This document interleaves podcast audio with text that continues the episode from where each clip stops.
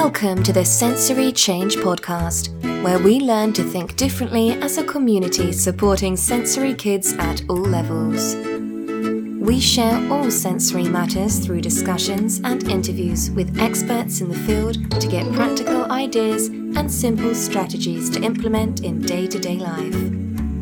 Here is your host and author of Against the Odds, Dana Latta.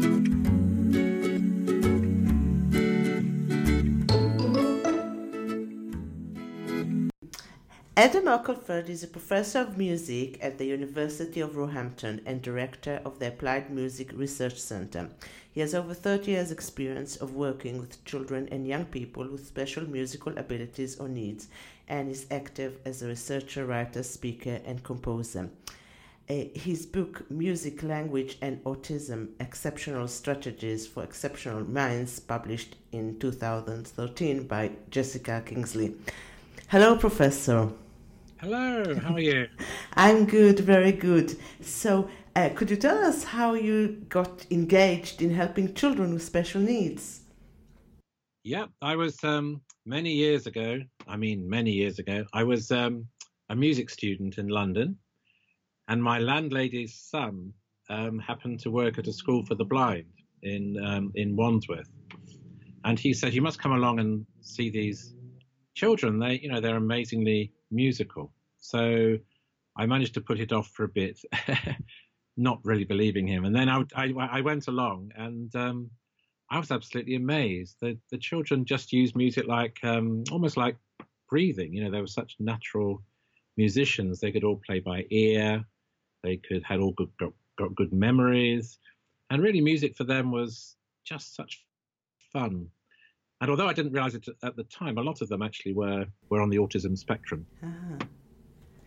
And uh, people are familiar with your wonderful success with Derek might want to know how did you teach him as he didn't let you touch the piano at first? Uh, yeah, lots of, I do a lot of work with young autistic children and you, well, very often, usually they have, they have their own preferred ways of doing things, which, which usually involves, um, doing things without being in, you know without having interference from adults showing them how to do things. So um, i learned a lot by working with derek. And i think the one of the big um, sort of tips really that, that i have coming out of that is that we each had our own keyboard to play uh-huh. which which meant that um, you know i didn't have to kind of trespass on his territory. And that that helped a lot. And it also meant we could play kind of copying games, imitating games, because I could play a note on or a chord or a tune on my keyboard and he could play it on his without sort of getting in each other's way. And so gradually, I mean, it took about a year, but gradually, um, you know, we learned, I think he learned that actually having someone else to make music with could be good fun. Uh-huh. And what did you learn from him? well, I learned um, I learned not to make assumptions about people because all the children I've ever worked with are all quite distinct and quite different. And so the sort of things I'd done with other children didn't necessarily work very well with Derek. For example, I'd worked with a boy called Philip who was very interested in numbers. And for him, the number of notes in a tune and the number of notes in a chord was really important. But for Derek, he doesn't really have a good sense of number, so um, that was that wasn't going to work with him. And also, Derek, when he was little, didn't really have much useful language, so everything had to be had to be done through music. And I think what Derek taught me above all is is is not to talk too much when you're teaching. Just do things, and um, and the children will engage with you. If you start having to explain what you're doing, to a young autistic child, then probably you've you've sort of missed the point. Uh-huh. And what do you feel was most the struggles you had with Derek?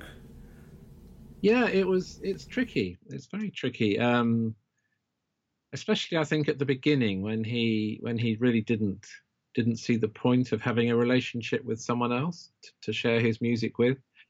But I think in the end, he um, he was he just got caught up in in the fun that you can have bouncing ideas back and forth and copying each other and teasing each other through sound and in the end, he, um, you know, he, he it became his way of relating to other people. Yeah, it's extremely interesting. I mean, um, for us, what worked in communication was something called flow time, which is basically following your child's lead, but you sure. can do it in other ways, like you did it. Yeah, no, it's very much, um, very much flow. You know what psychologists call being in a state of flow, and I think that means when your when your brain's relaxed and you're totally engaged in something. And autistic children are great at getting into their own state of flow, but um, they find it sometimes harder to allow someone else to join in their their flow. And I think music is a great way of doing that. Partly because, unlike unlike language, music doesn't tell you what to do. It doesn't tell you off. You know, it doesn't say stop doing that, stop doing that. It's just like a language of play. So it's a kind of safe space for autistic children to get into a state of flow with other people and it's amazing how well they can concentrate. Little children who tend to run around all the time, once they start making music with someone, sometimes they'll concentrate for hours on end, which is fantastic to see. I heard you saying that, you know, like everybody is musical and you can learn it. And mm-hmm. a lot of autistic kids have got a problem with the rhythm. So, how do you go about it? Right. Um, actually, I haven't I haven't noticed autistic children having a particular problem with rhythm, but that's interesting. Um, I think um, with with any child who's who's trying to pick something up, it's a question of doing what you know Vygotsky would have called scaffolding. So it's a question of providing just enough support to help the child do something, but without kind of dominating them. So when I work with children, I don't work hand over hand, I work hand under hand. So that they put their hands on my hands, perhaps to feel a rhythm or a pulse or a beat. And that way, if they're not comfortable, they can take their hand away. Whereas you see a lot of teaching assistants and teachers in special schools, they all kind of grab the hands of the children yeah. to, to show them what to do. Yes. And for autistic children, that can be very um, unpleasant. I mean, unpleasant for anyone, but particularly unpleasant for autistic children who might be very sensitive to touch. So I think it's really important when you um, when you do co-active movements that the child is always in control. Uh-huh. And in, can you share some of the strategies you mentioned in your book to help with music? Yeah, sure. So I think one of the most underrated things that all children do is just to listen there's a huge temptation with the way that education is structured with targets and assessments and things that children have to join in with things as soon as possible. But actually, a, at least a third of our musical experience is purely listening. And I think it's incredibly valuable for children to have the opportunity just to watch and to listen to what other people are doing and then join in when they're comfortable. And that might take weeks or it might take months. But kind of trying to coerce someone into joining a, a group, a singing group, or you know, to do rhythmic work together might might not be the best strategy. It might put the child off altogether. So I think first of all, allowing the child to observe and to listen is really important.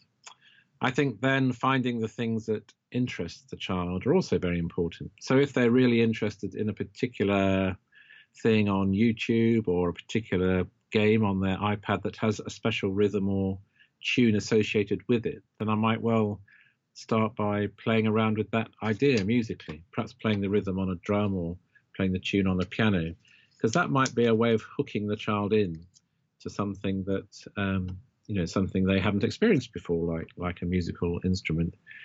But by using something familiar, that might be a sort of safe stepping stone for them.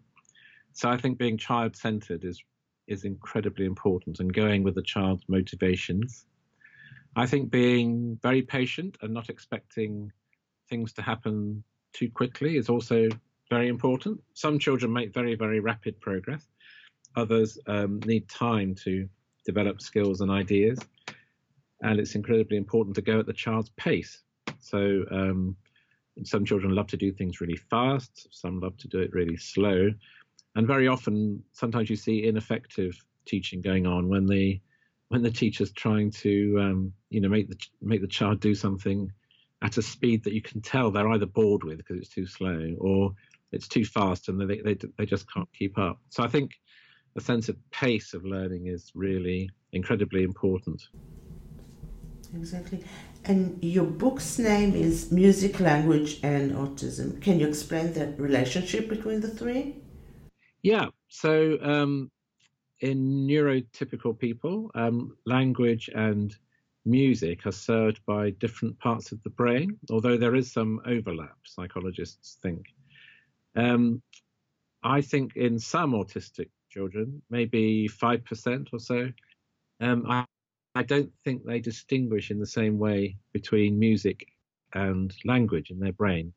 So I think they may well be processing language when they're little as music. And you can examples of that include things like echolalia. So children repeat words without really understanding them, but when they repeat them, they almost use them in a musical sense.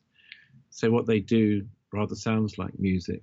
And there's other research that says that some autistic children, when they listen to you talk, they might be listening to the quality of your voice, to the ups and downs of your of the pitch of your voice, rather than attending to the actual meaning of the words. So I think there's a danger sometimes that people think autistic children are listening and understanding, whereas in actual fact they're they're listening to something rather different in your voice.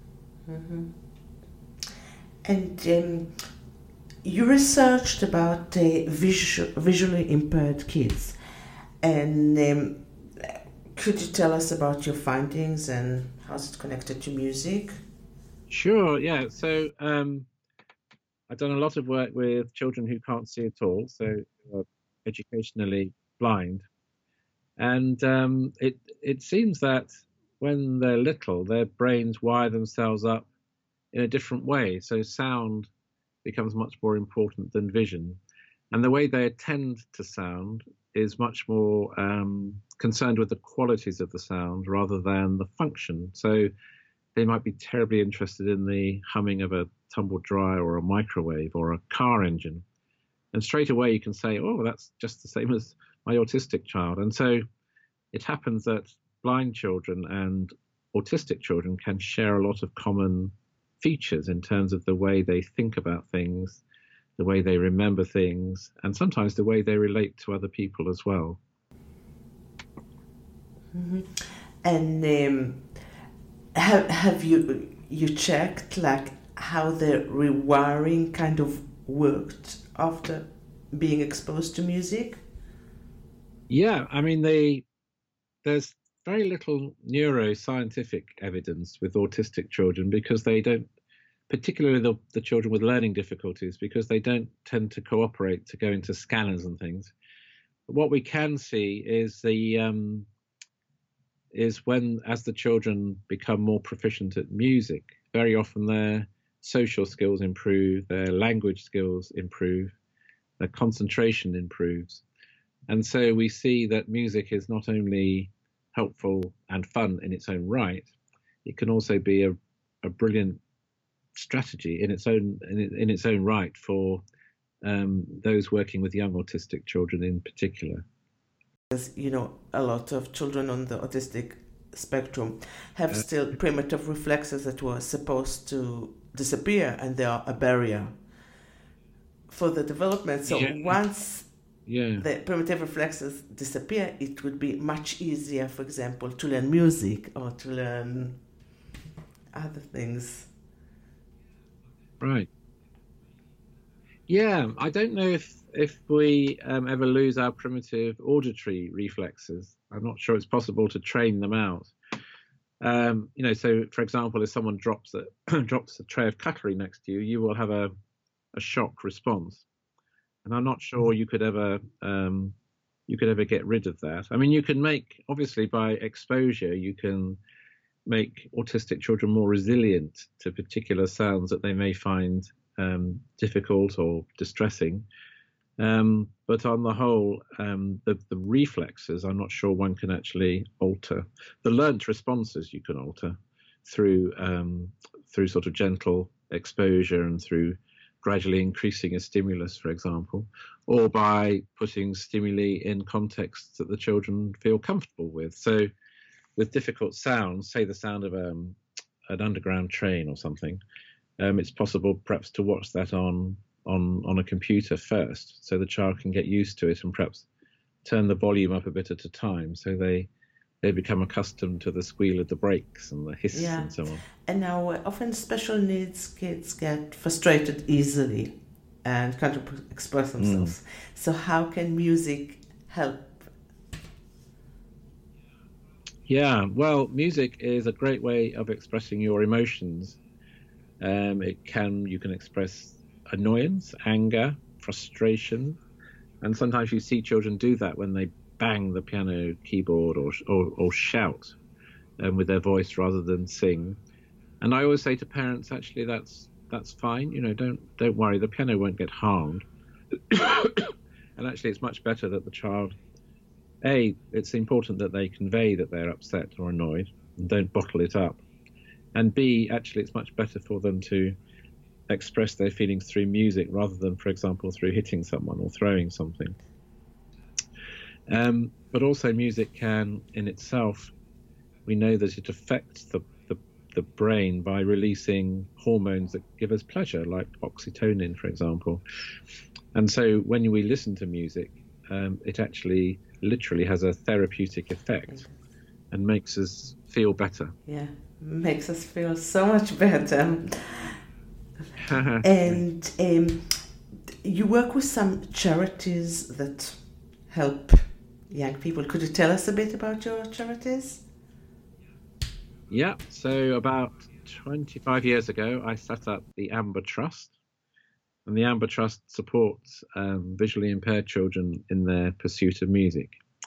So we give awards for um, lessons, for sometimes for music therapy sessions, for instruments, for specialist technology, for travel, for concert tickets, and so on.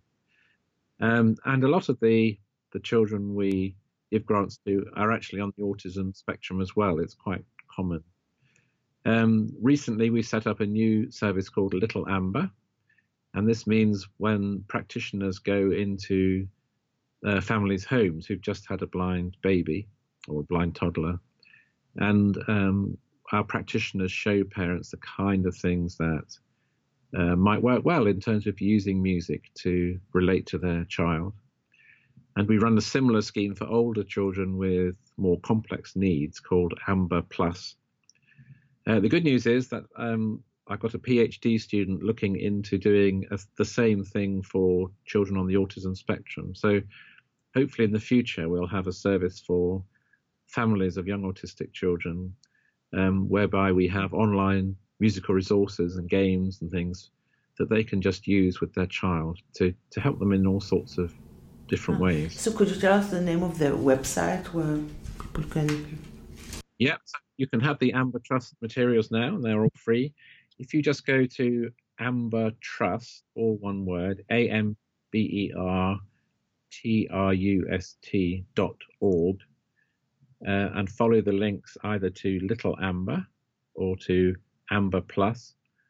Um, you can sign up for free. There's no charge, and and there's lots of materials there that parents or teachers or anyone therapists can download and use for free. Thank you very much for your time and for the wonderful explanations. Great, pleasure and um, I look forward to hearing more about these services given to children on the autistic spectrum. Brilliant, thank you. So uh, I'll get the updates from Amber Trust. Indeed, yeah. Okay, thank you very much. Pleasure, lovely to chat.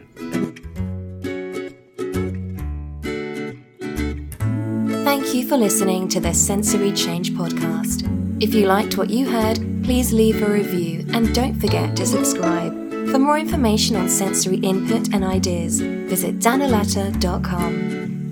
Join our community this month to get a free seven day online course packed with practical sensory activities and strategies.